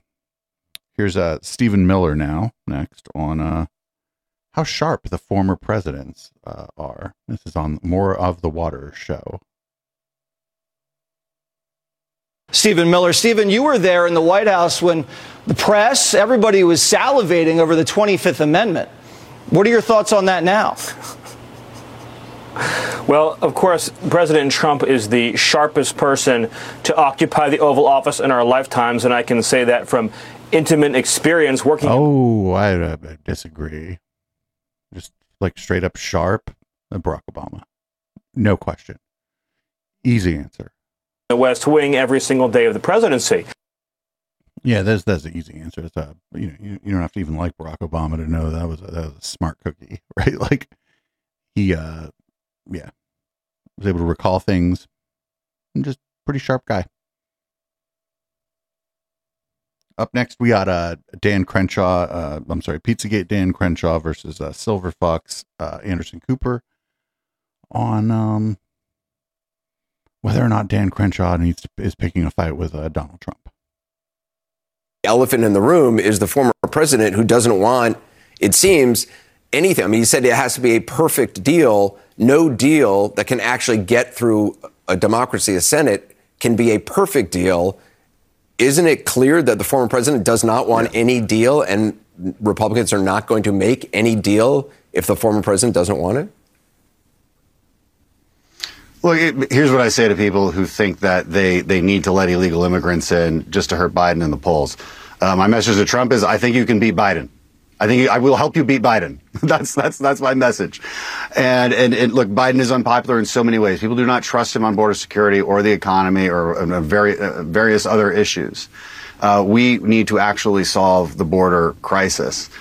Um, it is also true that there are people on both sides, and mostly in the activist groups, and there have been uh, forever that never want this problem solved. All viewers need to know this, right? On the left and the right, they make money by this by by perpetuating this problem. But you're talking about Donald Trump. Actually, I mean, I understand you're saying it's activist No, groups, not- but not- but that no, is Donald no. Trump makes money. I know you want me to say that. Well, no, I don't want you. I, but but I mean, you're you're tr- you're a, very honest guy and a very you know I, that people on both sides of the aisle applaud you for that. He he has put his thumb on the scale on this, and I understand the activist groups who have agendas and make money off this, but he's making money off this, and he's running an election. I mean, this is a perhaps a winning issue for him, and he does not want improvement despite all the talk of fentanyl, despite all the talk of national security issues, he doesn't want a deal. I mean, look, you'd have to ask him. You'd have to you'd, have to pull a quote from him that I can that I can respond to. I don't. Right, I don't, but but but lots of people in, in the House have border. said that. There's That- a lot of I really Republicans in the House who supported HR two who are now saying, "Well, we don't need any border deal at all," and the only reason they're saying that is because They're wrong. Look, Right, like I mean, yeah. I'll- no, and I disagree with them. I disagree. I disagree with them in conversations today on the floor. Uh, I'm saying, and, and, and I, I said, look, if we didn't need new border laws, why would we pass HR two? Hmm. You know, Trump Trump needed new border laws when he was president. He needed laws changed. Uh, what he ended up doing, which was great, he made a deal with Mexico. He did the Remain in Mexico policy. He, Yeah. he, he created the asylum cooperation agreements with Northern Triangle countries. That's what he ended up having to do. So look, I mean, I, I know you want to be like kind of get into a fight with Trump. I'm not going to do it. Um, I'm No, just no, going to I'm say not- what's I'm not true. trying to get you into and a what's true but- is we but- need we need a border deal. Right. I'm not trying to get you into a fight. No, I don't think he was trying to get him into a fight. That's correct. Like every the, the, that's the whole rest of the stuff we've been talking about here is that Donald Trump doesn't want it because he thinks it's going to be good election fodder, and it probably will be. But the Democrats have a no win here because they don't have like something where they can be like, well, this is crazy. Uh, we have a we have something we think is a bit more um, reasonable that we can do here. They're not going to do that. Up next, talking about the uh, impeachment of a Biden official. I forget, even forget who they're trying to impeach now. But uh, the reason I pulled this mainly is because I don't know what the fuck is going on here. But here's Lou Dobbs. Uh, Lou Dobbs now works for Mike Lindell. And quite frankly, it, his story is not really credible, but you have to have specific proof that he did lie. And I think he's what he's. He's couching. I, I think you know, a lot of these people. have Honestly, Congressman, I have to say to you, I, it sounds to me like we're right where we were uh, six months ago. I, it, really does. I don't see any advancement in this and a, and a progress toward uh, incriminating evidence for the president. I mean, the, what we're talking about is a stasis. It's as, ever, as if everything is frozen right there in time, waiting for uh, either uh, contradiction, uh, invalidation uh, uh, of these statements by people that I think everyone would assume common sense tells you that they're lying through their teeth and trying to protect uh, someone. But that's insufficient. Uh, I'd like to turn, if I may, to uh, Even Lou Dobbs on the Lindell TV, he's like, "You guys have been trying all kind of stuff for a long time. You haven't done anything. Why aren't you doing anything?" What happened to Lou Dobbs? I mean, I don't like him, right? But he was like a, a mainstay of cable news, and now he's on fucking Mike Lindell's fucking network. What happened? Did he did he do something stupid, or does he think this is the right move? I mean, I don't. You know, I'm not. I'm not all fucking. Let's feel sorry for Lou Dobbs. I'm just wondering how the fuck he ended up on the Mike Lindell channel. Anybody have any idea? Because I certainly don't know. But I'm here for it. Fuck it. We'll watch uh, Lou Dobbs on the Mike Lindell channel um, going forward. We'll see how this goes. Up next, we got Trump attorney uh, Alina Habba advises, well, has some advice for E. Jean Carroll um, regarding uh, potential appeal of the judgment against Donald Trump. Let's bring in legal spokesperson for Donald J. Trump and general counsel for Save America, Alina Habba. Alina, um, when you see this $83.3 million judgment, and then the very next night, Carroll's out there, she's on MSNBC with her lawyer, and like, oh, what do you want? You want a, you want a penthouse in, in France? What do you, what do you want? Uh, Rachel Maddow, they're yucking it up. It's really disgusting. I mean, I, the American people, even if you don't like Trump, you have to say, what the heck is going on here? Right. I think they're seeing it. Um, I hope they're seeing it. You know, we have a judge that's trying to throw a civil attorney threatening me that he's going to put me in the clink, I believe was what he said, um, because I objected to his ruling on an evidentiary issue. It was a PowerPoint slide that helped prove our case. And he said, No, you're not allowed to bring it in. I'm sorry. And I said, Your Honor, I have to put something on the record. I completely disagree with you. The evidence rules don't say it. And his response was, Sit down, Ms. Habba, or I'm going to put you in jail. Uh, yes, that's that's how a courtroom works. It wasn't. A, she said it, it was an attorney. I think she just misspoke, but this is a, a judge or a magistrate of some kind. Yeah. we are at as a country where we are so uh, literally have this suffer from this Trump derangement syndrome. Really, that it was it was like being in an epic twilight zone, where no rules were allowed but for the other side. And then she goes out there and gloats and says she's going to buy France and a wardrobe and a motorcycle. She's going to buy France. I want everyone to remember, and I said this in my closing argument to the jury she's here to get a check. And after this, she will continue. She didn't care, you know, about the defamation. She didn't, she cared about the publicity. And I argue that ad nauseum. Unfortunately, when you block a jury from seeing video footage, tweets that prove our case, when you block them from letting us have an expert, but they can have one, we were not allowed to have an expert. We tried twice. The judge wouldn't allow them in. Um, it is so obvious. And unfortunately, that jury in that silo wouldn't know that because they're not allowed on the internet and they hear the rulings and they see a judge, you know, putting an attorney down. Then that, that jury's going to believe whatever the judge is leading them to believe. And on appeal, those rulings will come up. The uh, one sidedness will come up and, and we will prevail. So, Alina, you know, a lot of these judgments, these monster judgments that come out, and for me, $83 million because Trump says she's a nut job. I, I, mean, how many times have you said that that person's a nut? It's insane, 83 million. Well, no, he said she was lying about. Uh, especially because he said she was lying about the about a sexual assault. New York, there's, there's clearly a, a, group of people who dislike Donald Trump. What are the odds of the 83 staying or become being reduced? My advice to her would be not to go ahead and, and purchase any motorcycles or, or penthouse apartments. Was did I get this right that she was initially awarded five million dollars, and they came for back for sexual and, assault? And oh, then I want the world to remember something. We're in a two separate trials. One was for the sexual assault. She was awarded five million. Then after that, Trump went around the fucking lying, essentially saying that she was well called her a liar, and uh, she won, I believe, it was a defamation case. I'm not sure if it was defamation, libel, or uh, slander, but those are really hard cases to win in America too. Where George Floyd got 40 something million, people that have wrongful death get 10 million, but this jury awarded for defamation for a sitting president to deny an allegation, to say, I didn't do that. I don't remember meeting this woman.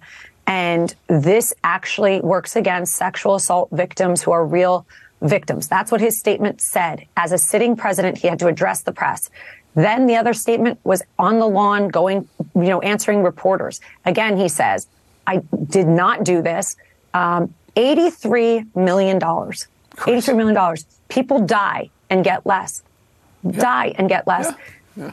It's Trump derangement syndrome and beyond. Yeah, man get it out of New York if you can move that venue. If you get another trial, if you, you can't get out, of, get out of New York for sure. You can't get no, no. It's, it's it's it's it's in the state of New York. You can't. You can change. You can get a change of venue, but not to a whole ass other state when the charges were filed in the state of New York. Get it out of New York. Get the fuck out of here. that lady is such a bad attorney. like, and uh, up next we got uh got Nikki Haley talking about uh, Trump's campaign and his uh, legal fees on the Neil Cavuto show. It just came out yesterday. Trump spent 50 million of his campaign dollars on legal fees on personal cases against him. Think about that. That's why he's not on TV in South Carolina. That's why he hasn't been here yet. That's why he's not doing rallies. Is because he's using all the money to pay for his legal fees for his own well, personal cases. Well, he could also be looking at That's his poll numbers. Governor, and so saying, how do you defeat? Well, he, you're right. He could be saying that. You know, I don't need to do that. I'm, I'm, I'm winning by. No, what I'm mile. saying is, how do you defeat? Go how ahead. do you defeat Joe Biden? If all of your money is going to legal fees. Tell me that. He, out of his own mouth, said, I'm going to spend more time in a courtroom than I'm going to spend campaigning. That's a problem. All right. That's a Well, problem let me, because our country can't Uh, wait. Things could change things could change. See, like she she had she had needed to come out doing this from the jump, and she did not. It's too late. Too late, Nikki. You could have done this from the from the jump. And you could have probably had a, a a chance, not a not a strong chance, but some chance. But you didn't do that. You didn't do that. You were afraid to do this from the jump. Now that you're doing it, it seems kind of feckless. It seems useless. It seems like it seems like you're desperate because she is.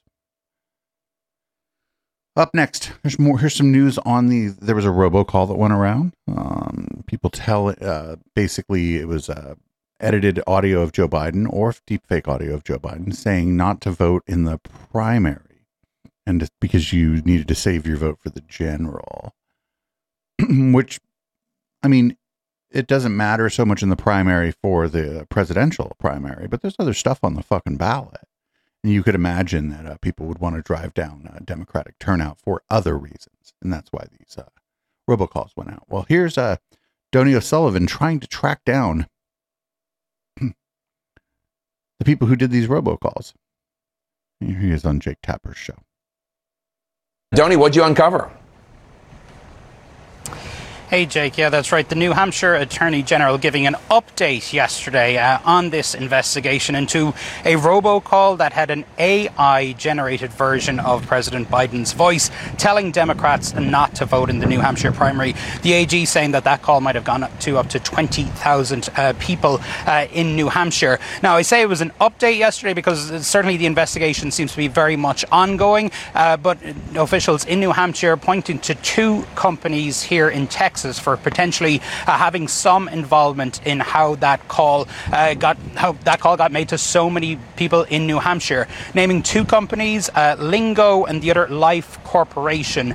Uh, we've come to Texas to try and get some answers from these companies. Ironically, these companies that are involved in uh, making millions, even billions uh, of robocalls to Americans for years now are not picking up the phone to us. We went to Life Corporation's headquarters um, or an address that's associated with their business today in Arlington, Texas. It's actually in a strip mall.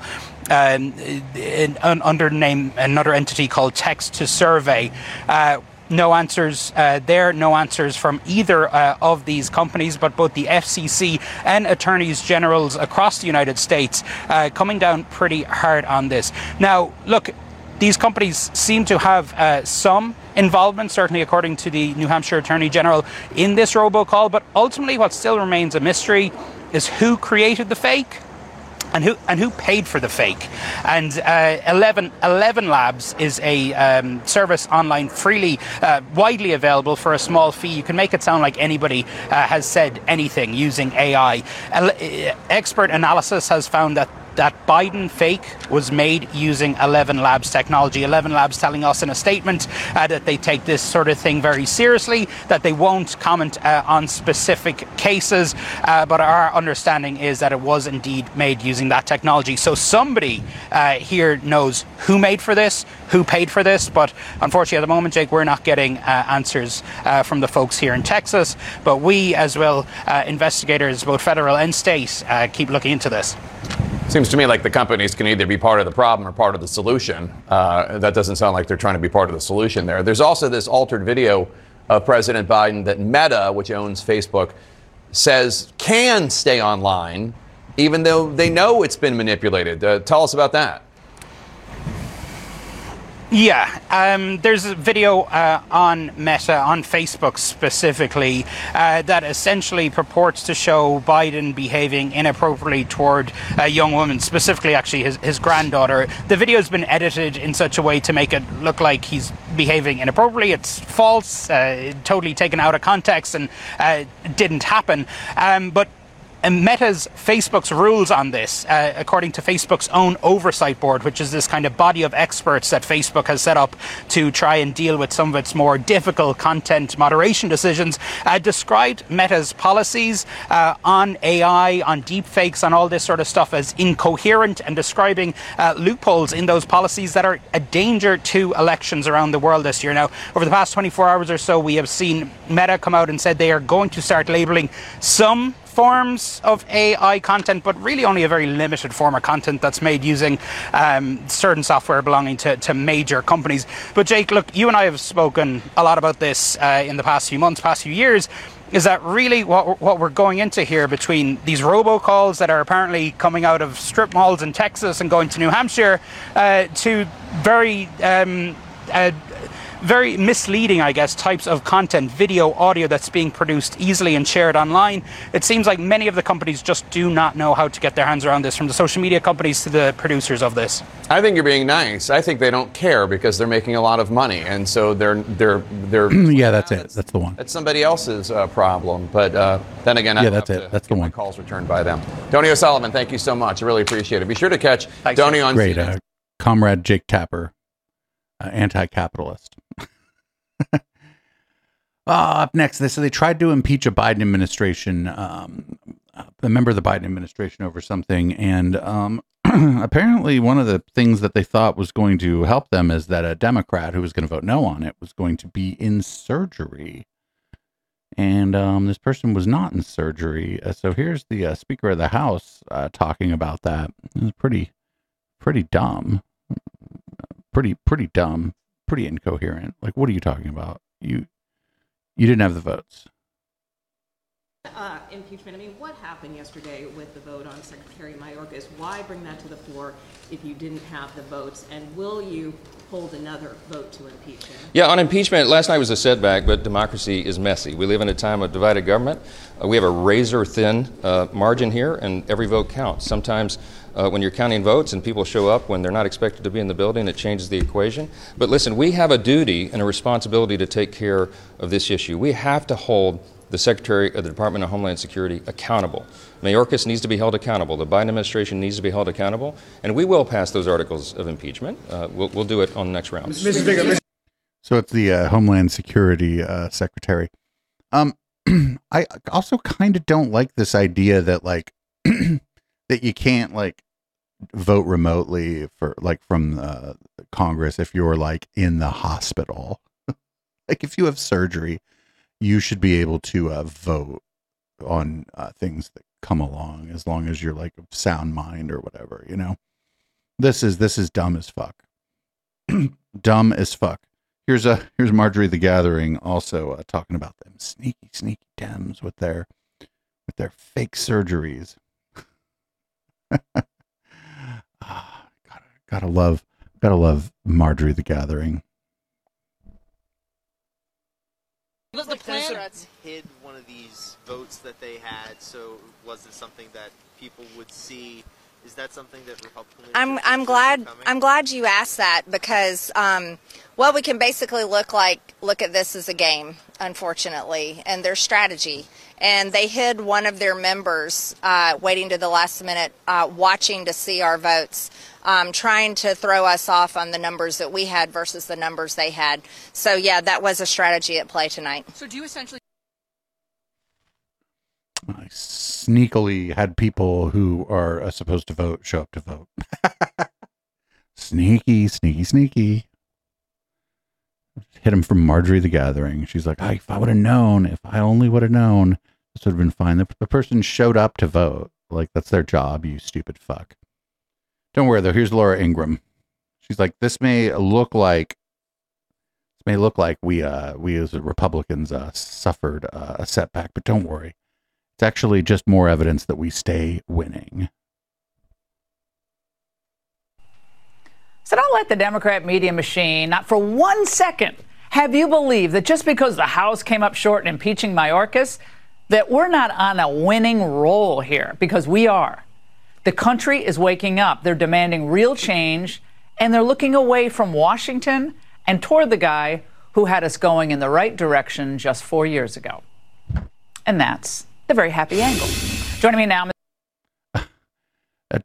we we did a stupid. The Republicans did a stupid, but don't worry, it wasn't really a stupid. Uh, we're gonna stay winning. Absolute fucking dumb fuck. Up next, this is Oklahoma uh, State Senator uh, Dusty Deevers. We caught a glimpse of him early on. Noticed that he might be a bit of a problem. I think that might have been Kikyo in our community that was like, "Hey, uh, check out this guy." Well, here he is on the uh, Michael Knowles show talking about uh, the dangers of uh, uh, adult films. Shout out to Right Wing Watch.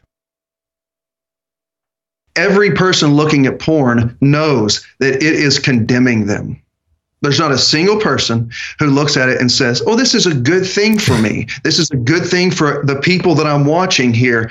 This, what I'm seeing happen here, even if it's less violent, uh, is a good thing. There, nobody is saying that because they have a conscience. They're created by God, and their conscience is either approving them or accusing them before the holy character of God. So they already know, number one.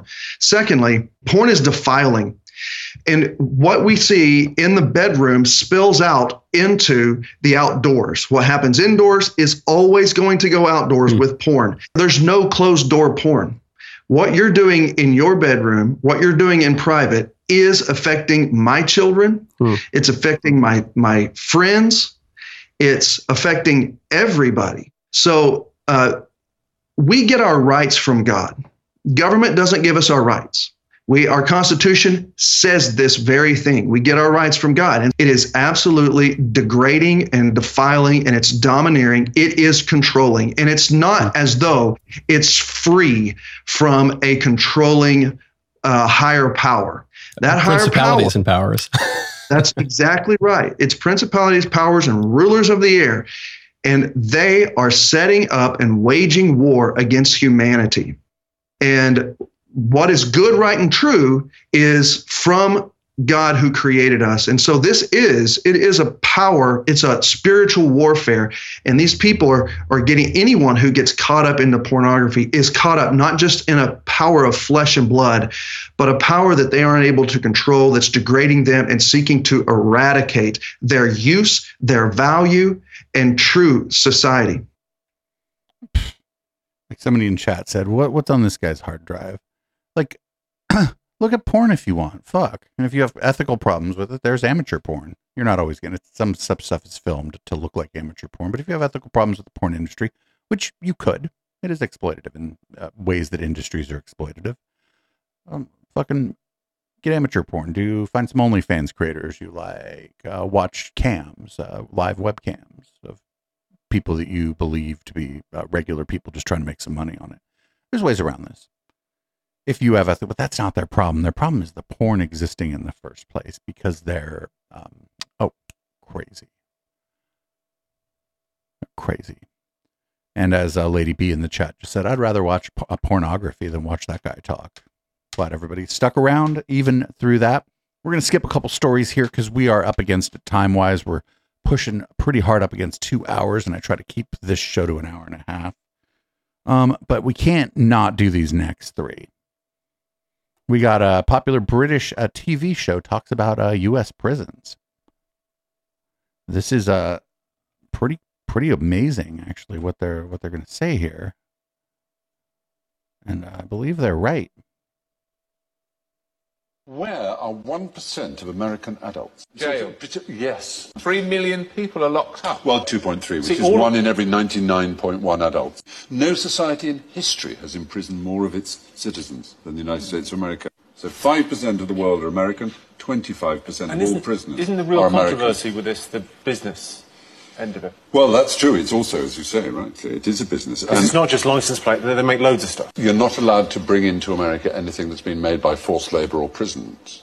But in America, you could almost say, if you were so minded, that they've reinvented the slave trade.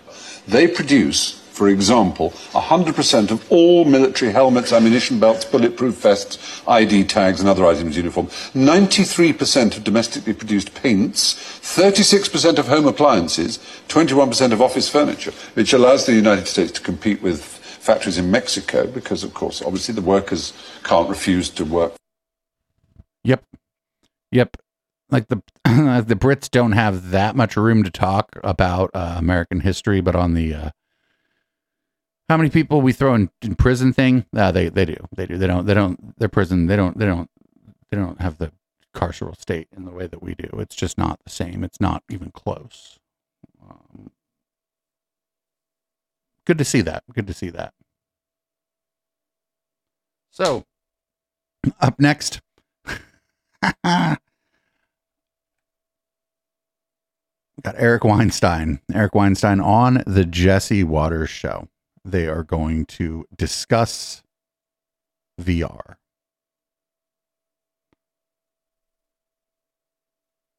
12 uh, microsecond delay because what it is is a camera visualizing a screen and you're not seeing the eyes of the person you're Okay, well, seeing a I thought uh, I saw a dinosaur, you know, r- rigged and model. that dinosaur came really Yeah. close, and I tried to punch it, went right through the head. And I'm just saying, there's a lot of people that don't have, I don't know, the groundedness that I have, that actually might jump off of a window just because they're trying to run away from a fake dinosaur. And I just want to please. Oh no. Oh, Jesse Watters sometimes is unironically very funny. He's like, "Oh shit, they're just going to jump out the window instead of trying to punch the dinosaur." The audience, not, no please. psychedelics were available at Fox. well, you'd be surprised at what we have here. I just want to know do you have pants on? Please tell me you have pants on. Uh, well, we, we, we can digitally render pants if that's important to your audience. But my point, Jesse, Yeah. is Uh, I want to see all of that. Actually, that is probably a probably a really dumb fucking interview. Uh, Eric must need attention because he hasn't been uh, hasn't been interviewed by many people uh, lately. So Eric must be in desperate need of attention because he went on the Watters show. Up next, we got Bret. Bret's got a new theory about um, China and um, Chinese genes sneakily generating an army. I don't know. Oh, this is on GB News. The, I don't know. The dude on the left in the fucking jean jacket is very deeply uncool. I've never even uh, heard of this guy, but I, I, I can tell you the guy on the left is deeply uncool. it's frightening to see a disproportionately young male population of uh, what appear to be Chinese nationals moving towards the U.S. without our awareness. Now, in in a past life, almost, well, you are an evolutionary biologist, which gives you that perspective on everything that you look at. You know, Even that guy was like in a past life. Well, no, that was right. The past life. about you know China uh, having experienced its one-child policy. There's a there's a, a, a an imbalance in the male-female demographic in that country. As a biologist, when you look at uh, us as a species, do you get an insight about what might be happening? Yes, and it's a disturbing one. There's a principle in biology and evolution that sex ratios tend to default to one to one. And the reason for that is because although males and females are different in the way they reproduce, on average, they produce the same number of offspring. So when a population has a surplus of males, it makes sense to produce a female. And when it has a surplus of females, it makes sense to produce a male. So the the problem here, he's not going to tell you what the ratio is. At its peak, the ratio is 57% men in China. Now, my understanding is it's down to like 52, 53%. So it's not this like it's not this you know like 2 to 1 or some shit like you would assume that it is based on like the way he's talking about this or even 60/40. The question is, why does that logic not apply in China? If, if you were a Chinese couple and you were going to have a child, if there was a surplus of males, it would make sense to have a female because not only would she be certain to find a mate, but she would have uh, her choice because she would be in high demand. So the fact Oh, that the that chart. did not obtain in China is curious, and it made me wonder if there is an evolutionary adaptation at a higher level in which populations sometimes produce a surplus of males uh, in preparation for war. What? Um, so I, it is only a hypothesis, but in seeing a I mean that, that calling it a hypothesis seems a bit uh, generous. of military age males flowing from China through the Darien Gap into Central America and up to the United States, I have to wonder if this might not be a So military age, by the way, doesn't really mean anything. It could be anything from like 16 to 45 or something. military force waiting for orders that is being deployed covertly in the midst of a migration that makes it hard for us to recognize it. crazy town. It's a great replacement shit. He's like, oh, they're Chinese people are coming in and they're all military age. But the problem, okay, so one of the problems here, a lot of times they'll separate people when they um, when they show up. So if you see a line of just men from China, those are men from China. You don't know if there's another line of women from China that they're not showing. Those people maybe came with their partners and they got separated and separating families. Also, the military age doesn't mean anything. I don't. He, he, this is just his interpretation based on what he's seen that these people are military aged. I don't know what that means. Um, people people in their 60s aren't going to be doing that kind of uh, traveling on foot unless unless there's a fucking really dire reason for doing so. So yeah, a lot of migrants tend to be younger because they can manage the travel on foot um, and via other methods. Of course, people hop trains and find other ways to get uh, where they're going. Um, but yeah, it's going to be uh, mostly younger people. That's just going to be the nature of what's going on. It's not. It's not some uh, replacement. It's just the nature of trying to travel without any resources. It's easier when you're younger. I'm getting to the age where it would be very difficult for me to do it. Um, but when I was 25, I probably could have pulled it off. Does that make me military age? Maybe. Bret Weinstein's an idiot, and we're watching him spiral now as his influence in the anti vaccine um, movement starts to wane. I don't know if it's because he's not that interesting or if it's just because the the old school like Del Bigtree and everybody are kind of freezing him out. I don't know, but his influence in that is uh, definitely starting to wane. And so we're going to watch him get crazier and crazier and crazier. Unfortunately, we've put him on what's called academic probation around here, which means we don't really run long form stuff from him unless something incredibly crazy comes up or if we have homozygote on the show. If Marcus comes on and wants to do long form Bret and Heather, Mark's is always welcome to come do an Intellectual Dollar Tree to check in on that.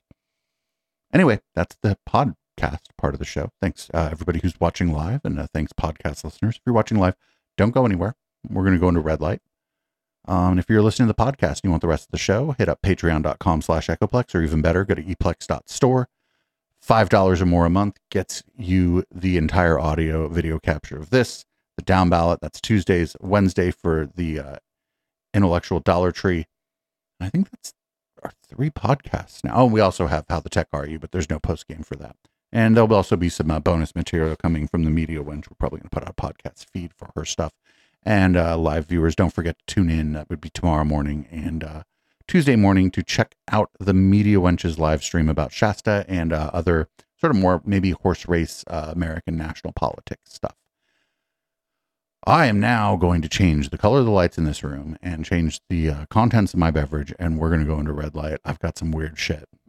Uh, thanks for tuning in, and I'll see everybody in just a moment, or a little, little over four of them, or is a moment a minute and a half? Anyway, whatever.